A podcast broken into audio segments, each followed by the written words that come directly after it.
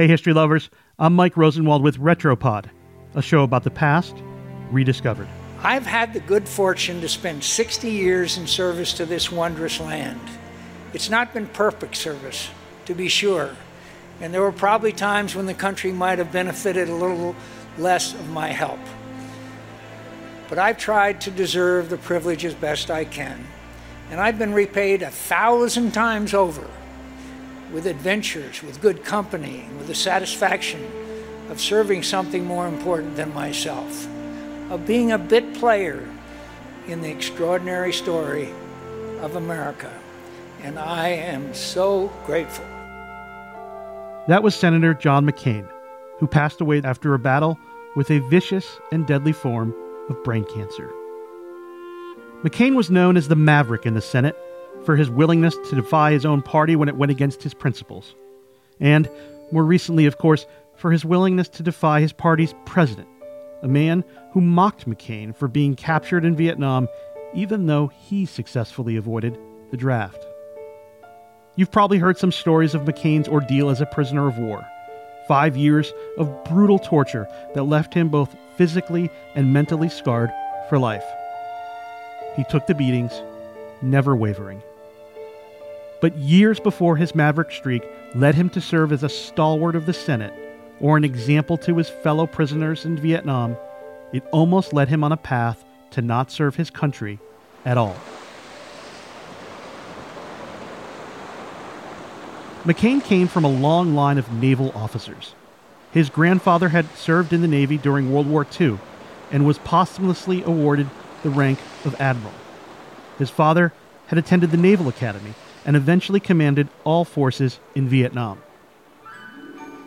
McCain also attended the Naval Academy, but he spent his time there flouting the rules and expectations to follow in his father's footsteps. He wrote in his memoir, quote, There were times in my youth when I harbored a secret resentment that my life's course seemed so preordained.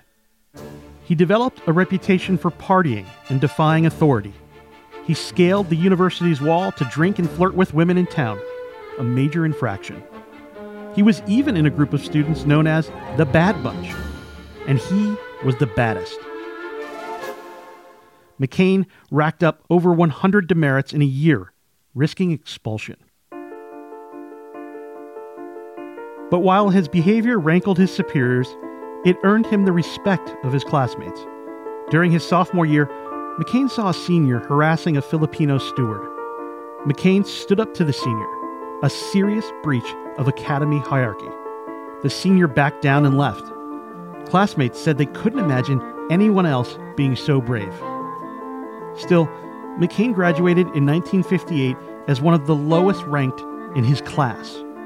But he overcame his worries about following his father's preordained path and turned his rebellious streak to good use as one of the country's most famous and renowned public servants.